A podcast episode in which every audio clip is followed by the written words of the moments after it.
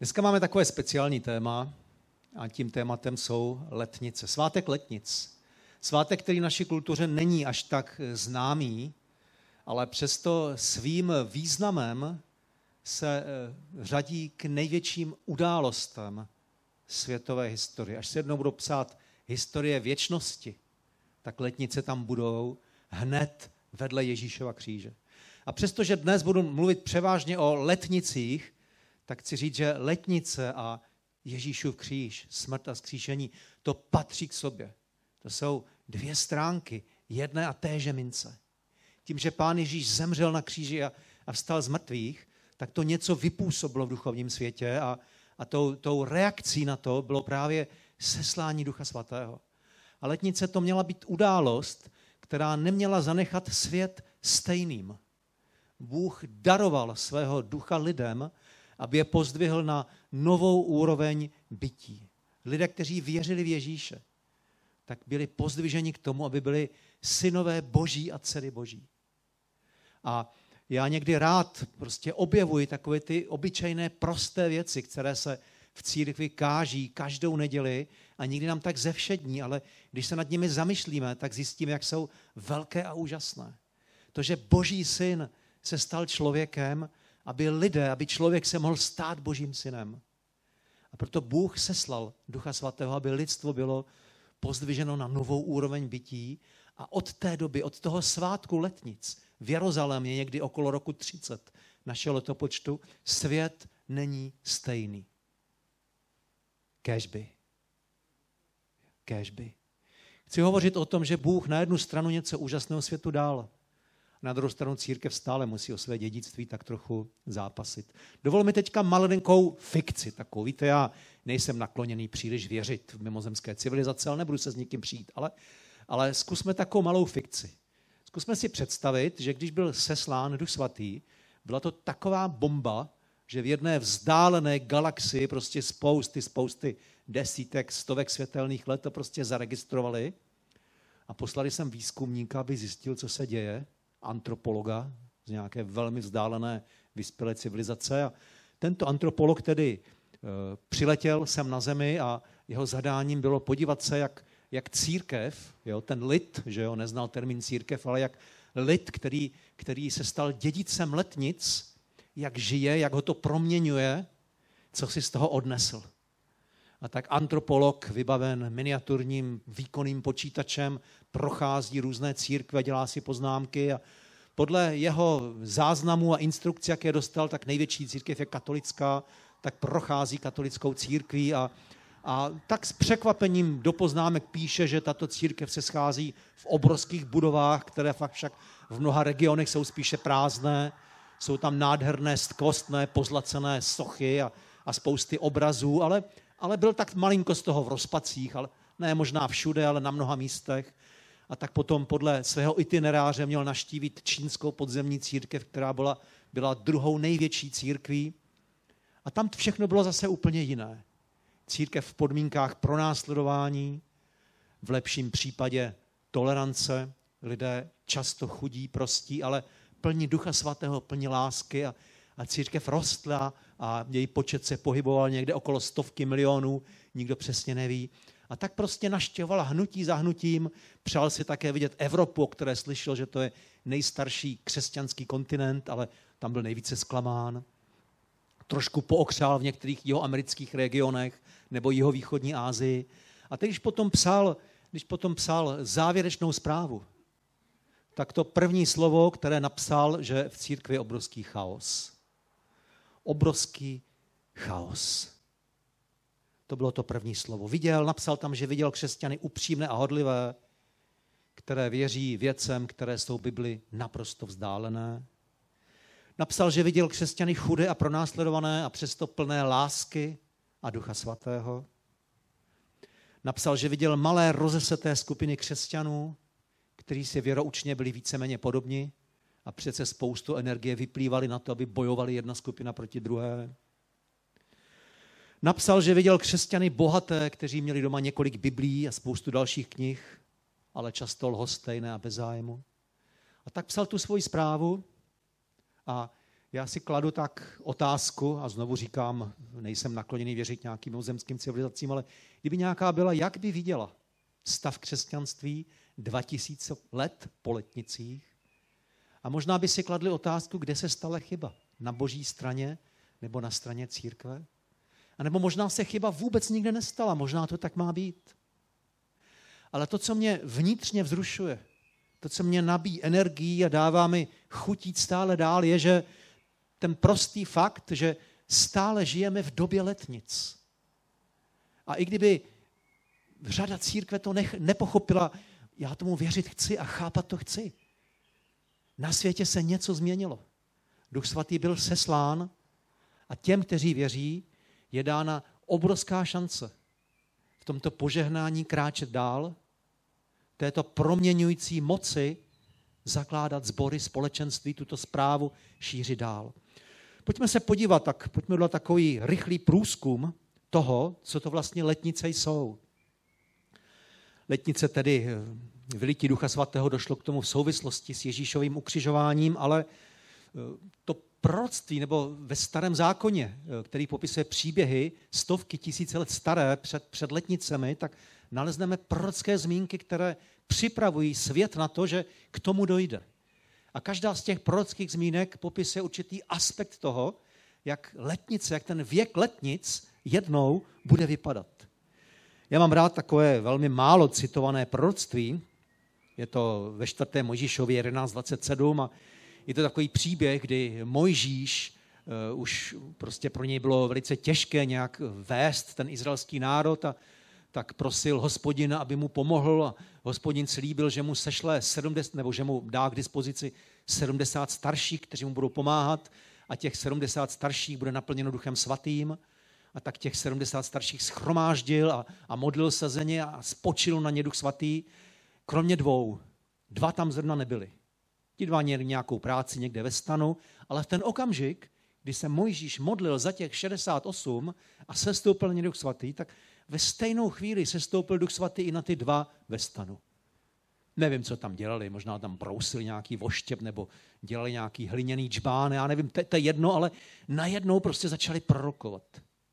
A někdo je tam viděl a řekl, oni prorokují. A tenkrát nebylo normální, prostě prorokovat to bylo vyhrazeno božím mužům, to bylo vyhrazeno Mojžíšovi a, a možná Áronovi. A, a tak ten někdo běžel za Mojžíšem a řekl, Mojžíši, Eldat a Médat, tak se jmenovali, oni tam prorokují. A byl u toho taky Jozue a Jozue se tak rozhodlil a řekl, Mojžíši, okamžitě jim v tom zabraň, to přece nejde, aby prorokovali. To je tvoje úloha a Jozue tam cítil takovou konkurenci, tak tomu chtěl zabránit a, a Mojžíš tenkrát řekl větu, kterou, kterou miluju. Jo.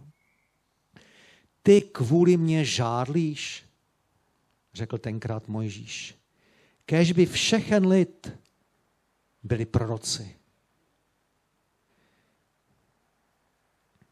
Ano, kež by hospodin dal ducha svatého všem, kež by všechen hospodinův lid byli proroci. To byla Mojžíšova věta, kterou řekl nějakých možná 12 století před skutečnými letnicemi. Věta, která v historii zněla jako povzdech a přesto se naplnila.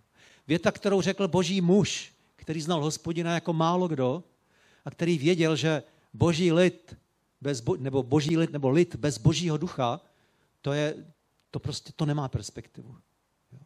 Jestli, jestli boží lid má existovat na tváři země, tak jedině naplněný božím duchem. Tak říká, kež by hospodin dal ducha svatého všemu svému lidu. A toto se potom v dějinách naplnilo a přicházela další proroctví. Nejznámější je Joelovo, někdy zhruba 8. 9. století, někdy na přelomu před, před Kristem. A toto proroctví zdůrazňuje to, že různé generace, různé sociální skupiny budou naplněny Duchem Svatým. V tehdejší době také naprosto nevýdané, neslíchané, cože otroci, ženy, běžte někam, co to tady povídáš, Joeli. Přesto to se naplnilo. Jo. I stane se potom, vylej svého ducha na každé tělo. Vaši synové, vaše dcery budou prorokovat, starci budou mít sny, vaši jinoši budou mít prorocká vidění. Rovněž na otroky, otrokyně vylej v o něch dnech svého ducha. A čas šel dál a přicházeli další proroci a nemůžeme pochopitelně zmínit vše, všechny, ale významný byl Izajáš a vícekrát o tom hovořil. Jsme na začátku 8. století před, před Kristem a například 32. kapitola bude na nás vylit z výše duch, poušť se stane sadem a sad bude mít cenu lesa. Na poušti bude přebývat právo a v sadu se usídlí spravedlnost. Spravedlnost vytvoří pokoj, spravedlnost zajistí klid a bezpečí na věky. A tak schrnuto, až jednou sešle Bůh svého ducha, tak věci získají novou hodnotu. Příroda se obnoví. Věřím, že se to naplní fyzicky, ale je to myšleno spíše na lidskou duši. Jo? Poušť může být obrazem lidského života. Jo? A tím tajemstvím proměny, ta poušť v sad, je Duch Svatý. Slyšel jsem jednou David Wilkerson, dneska již po smrti, ale zakladatel hnutí Teen Challenge, průkopník práce, křesťanské práce mezi narkomany, tak jednou už byl starší, tak obcházel ty mladé muže a ženy, kteří prošli středisky Teen Challenge a všem jim kladl stejnou otázku. Říká když se podíváš na svůj život, to, jak jsi začal, čím jsi prošel, prostě léta na drogách, jo, zkus mi říct, co bylo tím nejsilnějším faktorem, který způsobil, že jsi se z toho dostal a že jsi začal žít řádný život. Říkal, že téměř bez výjimky mu všichni řekli křest v duchu svatém. To je něco, co měnilo člověka. Mění člověka. Něco, co má potenciál dál tvořit nové lidství na tváři země. A ještě jednou Izajáš, 44. kapitola. Vylej vody v místa sprahlá žízní, bystřiny na suchou zemi. Já vylej svého ducha na tvé potomstvo a své požehnání na ty, kteří z tebe vzejdou. Porostou jako mezi trávou a budou jako topoly při tekoucích vodách. Onen řekne, já jsem hospodinův a jiný se nazve jménem Jákobovým, další si napíše na ruku, jsem hospodinův a dá si čestné jméno Izrael. Toto praví hospodin král Izrael, jehož vykupitel, jeho vykupitel hospodin zástupu. Já jsem první i poslední. Kromě mne žádného Boha není. Ten faktor, jak je tady zmíněn, je růst. Růst početní, růst duchovní. Faktor, který někdy mezi lidmi chybí. Ale církev to není instituce, která má, která má jenom své členy. Jo, lidé si tak někdy myslí, že přijdou do církve, pokřtí se, zapíšou se tam, jsou členy církve, ale Bible hodně hovoří o růstu. Duch svatý způsobuje tu hlubokou proměnu v našich myslích, v našich životech. Jiné nazírání na svět, jiná, jiná motivace, jiné myšlenky, jiné zájmy. Nechme se proměňovat Duchem svatým. To je, to je to úžasné. A to druhé, co tento text zmiňuje, tak je hluboké zasvěcení. Jedině Duch svatý způsobí, že lidé jsou schopni dělat hluboké závazky ve víře a ve službě Bohu. Zavázat se Bohu, dát mu celý svůj život. Sebevydání, skutečné hluboké sebevydání způsobuje jenom přítomnost Ducha Svatého. Tady je to krásně popsáno tím obrazem, že jeden si napíše na ruku znamení, to je možná tetování. Jo, někdy, když, nebo když se mě moje děti ptali, jestli se můžou nechat tetovat, jo, tak víte, já nemám problém s tetováním teologický, ale mám problém estetický, že jo. Zkuste si něco vytetovat, jo, a já jsem dětem vždycky říkal, prostě fajn, jestli se chceš nechat tetovat, tak zkusí nejdřív představit, že si vyzdobíš svůj pokojček, jo, dáš si tam obrazy, tapety, koberec, kytičku, všechno a do smrti s tím nehneš a budeš se pořád dívat na ten samý pokojček. Jo? Tak jestli chceš mít na sobě obrázky, který už nikdy nesmeješ, tak, tak se nech, nech se tetovat. Jo? Takže to je mimochodem můj problém, jako jo? ale nikomu to neberu. Jo? Ale to, co je tady napsáno, je, že prostě ti lidé si psali na ruku, jsem hospodinův. A tak někdy křesťanům říkám, chceš se tetovat? Napiš si, jsem hospodinův. Jo? A to vyjadřuje opravdu hluboké sebevydání a zasvěcení a prostě něco, co, co děláte jednou provždy a, a není cesta zpátky. A to způsobuje Duch Svatý. Takové poznání Boha, že víte, že jste schopni celoživotního rozhodnutí. Takže když to schrneme, Izrael očekával na to, že jednou přijde věk ducha. Věk, kdy se věci úplně změní. A tento věk ducha spojoval s příchodem Mesiáše. A když se příchod Mesiáše blíží, a teď jsme u Jana Křtitele, který prokuje bezprostředně o, o jeho příchodu, tak Jan Křtitel znovu hovoří o duchu svatém. A říká větu, která se opakuje ve všech čtyřech evangelích. A jako znalci Bible víte, že čtyři evangelia se e, vzájemně liší a popisuje mírně jiné události a že pokud evangelia něco schodně všechny čtyři popisují, tak je to něco opravdu velmi, velmi, velmi důležitého. A tak všechna čtyři evangelia popisují to, že Ježíš bude křtít duchem svatým. Matouš je napsáno, já vás křtím vodou k pokání, ale ten, který přichází za mnou, je silnější než já. Není hoden ani toho, abych mu zouval obuv. On vás bude křtít duchem svatým a ohněm. Stejně píše Marek, já jsem vás křtil vodou, ale on vás bude křtít duchem svatým. Stejně píše Lukáš, já vás křtím vodou, přichází však někdo silnější, než jsem já, nejsem hoden, abych odvázal řemínek jeho obuvy. On vás bude křtít duchem svatým a ohněm. A Jan, Janou evangelium se nejvíc liší. Je nejvíc takové prostě jiné.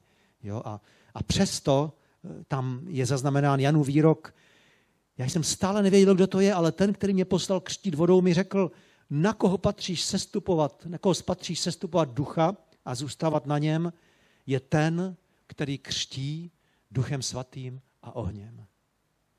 Víte, jeden z titulů, jaký má Bůh v Biblii, je král věku. A někdy lidé říkají, křesťanství prostě to je, nebo náboženství, to je mrtvá věc. Níče napsal, Bůh je mrtev. Jo, někteří i upřímní vyznavači křesťanství si kladou otázku, jestli křesťanství nestratilo svůj význam v čase. A já nad tím také často přemýšlím, ale hospodin je král věku. A on je stejný před tisíci lety, před dvěma tisíci lety. Je stejný i dnes. A bude stejný stále, protože je král věku. A jestli tenkrát křtil duchem svatým a první církev to viděla jako něco zásadního, platí to i dnes. A jestli máme něco od Ježíše očekávat, tak je to to, že nás bude uvádět do úzkého vztahu s Duchem Svatým. A Duch Svatý zase do úzkého vztahu s Kristem. Že? Duch Svatý je dán proto, aby jsme znali Boha osobně, tváří tvář.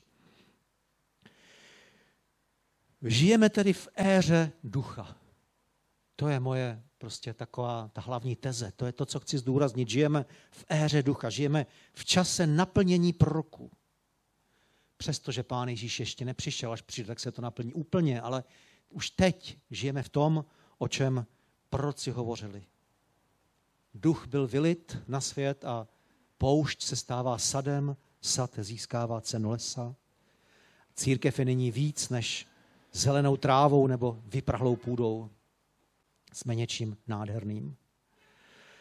A tak, jaké rysy by měla mít církev, která žije z dědictví letnic? Já jsem si napsal takový jeden zvláštní postřeh. Jo, zase samozřejmný, ale řekl jsem, že mám rád samozřejmé věci, na které někdy zapomínáme. Když se církev narodila a vznikla, tak je o ní napsáno, že byli všem lidem milí. Já mám někdy pocit, že my si uměle vytváříme nepřátele. Jo? Že si myslíme, že máme být vůči světu a vůči všem v opozici a tak někdy to nelibě nesu, ale, ale první generace křesťanů byli všem lidem milí, tak je to napsáno v knize skutku a, a poštol Pavel potom později píše, je to možné, pokud to záleží na vás, žijte se všemi lidmi v pokoji. Já vím, že to nejde, že budeme čelit pro následování, že budou přicházet těžké věci do života církve, to se nějak cyklicky vždycky opakuje. Ale přesto, pokud na nás záleží, máme být všemu lidu milí. Kdyby se tenkrát dělala anketa o nejoblíbenější společenskou skupinu, vězte, že křesťané by to vyhráli. Vyhráli by to i dneska? Možná někde, ale celkově nejsem si jist, kde bychom se umístili.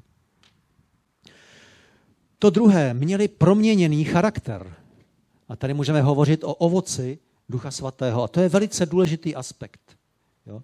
Duch Svatý je nám dán proto, abychom byli jinými lidmi. Abychom měli jinou motivaci.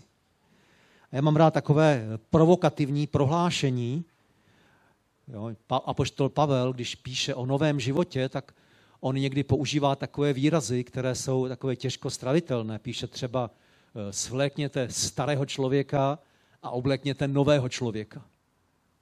A já v počátcích svého obrácení, potom po letech, já jsem se s tím tak vnitřně prál. Říkal jsem si, co pak je to tak jednoduchý. A měl jsem spoustu zlozvyků a věcí, které by jsem rád nějak změnil. A říkám si, no Pavel tady píše něco, jako když přijete z práce a slíknete si monterky, co pak to jde?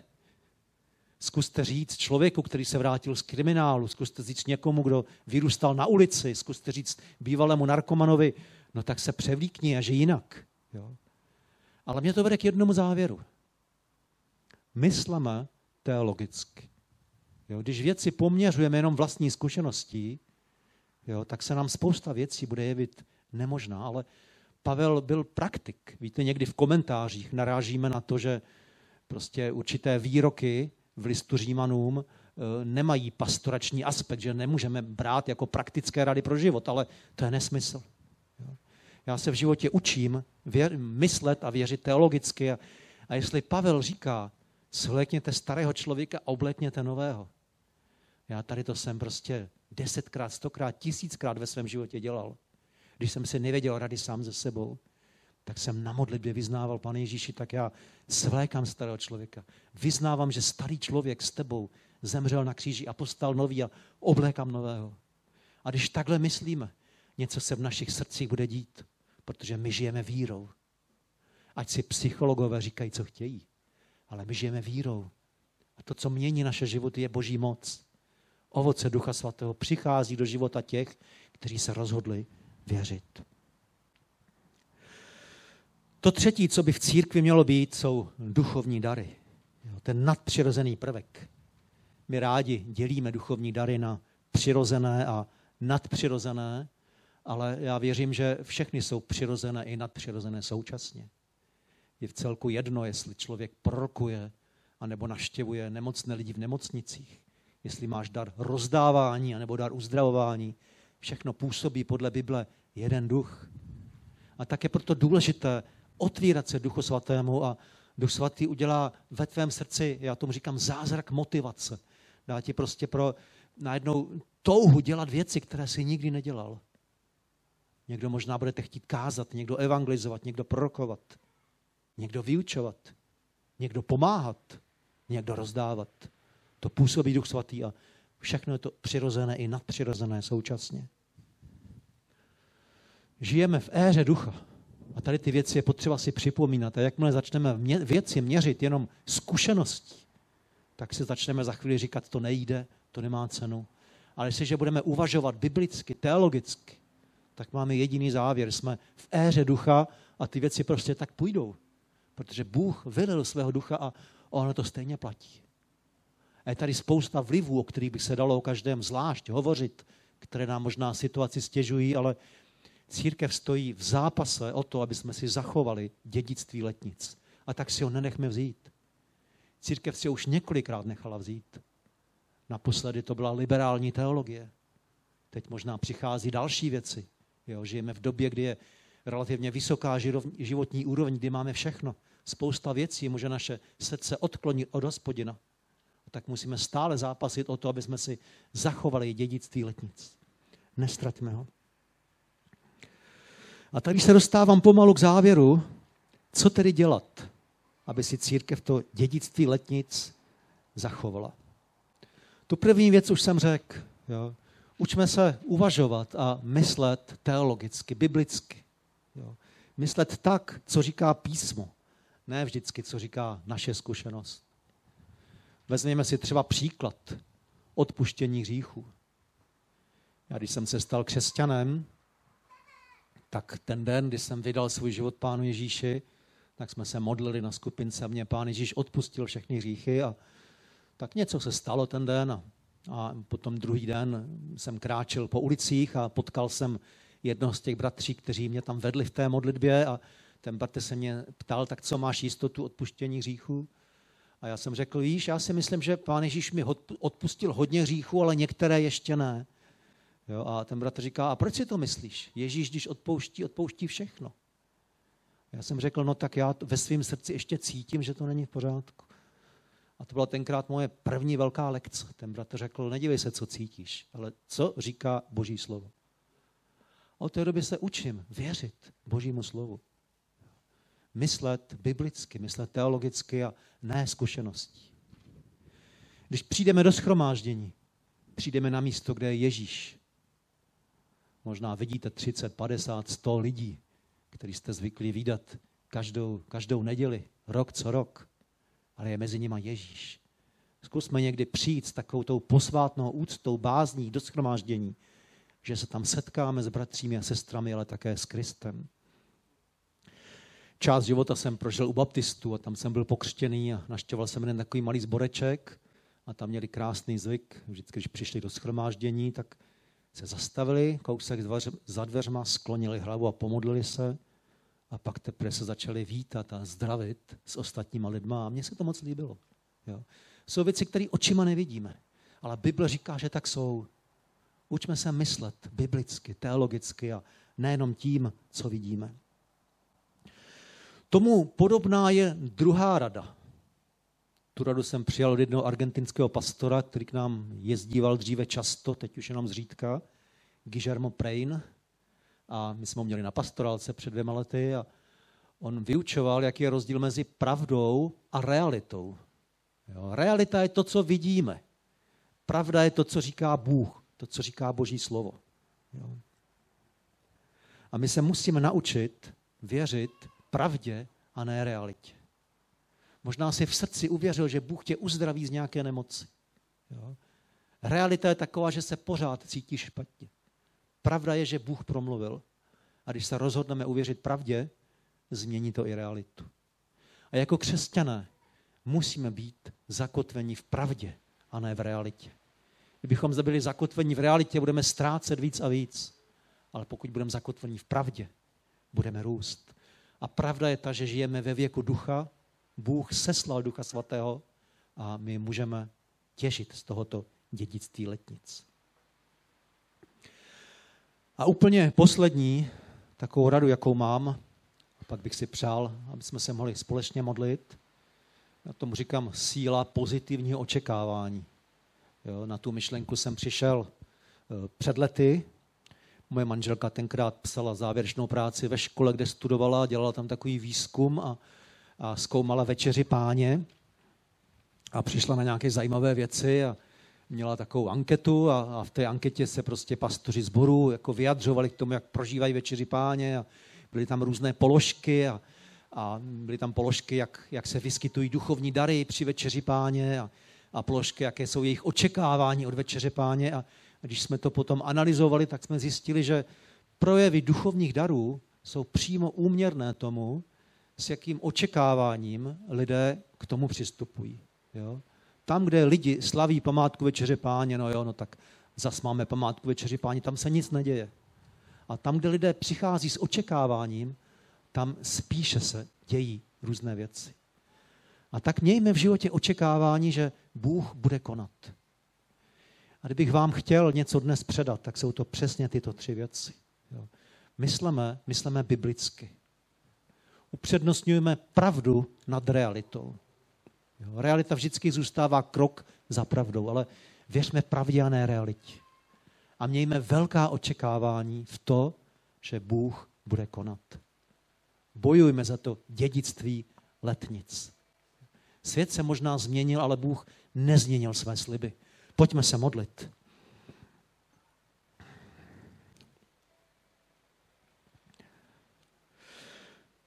Pane Ježíši, tak já chci oslavit tady tu chvíli tvoje jméno. Chci vyznat, že ty jsi pán pánu a král králu, král věku, stejný před tisíci lety, před dvěma tisíci lety, před třemi tisíci lety, stejný i dnes. Ty jsi postavil svou církev, aby tady byla až do tvého příchodu a ty jsi seslal Ducha Svatého, aby tvá církev byla vystrojena, aby mohla růst, aby mohla konat dobré skutky, aby mohla zářit, aby mohla vydat svědectví o tobě. Modlím se i za tento sbor. Modlím se za bratry, za sestry, kteří jsou zde, za ty, kteří jsou doma. Modlím se, aby dědictví letnic se mohl oživit, posílit, povstat. Aby věci, které jsou možná někdy zaprášené, položené, aby, aby mohly znovu ožít. Modlím se za nové nadšení, novou horlivost, nové projevy Ducha Svatého, novou moc pro měně života. Čiň to, pane Ježíši. Vyznáváme, že ty jsi zvítězil nad kříži, nad všemi mocnostmi. A odevřel si tak moc k tomu, aby veškerá moc ďáblova byla zlomena. A to vyznávám i zde. Ať každý člověk, který je v jakémkoliv zajetí sil temna, ať, ať je svobodný v tobě. Ať se rozeběhne s novou silou. A tak žehnám tomuto zboru.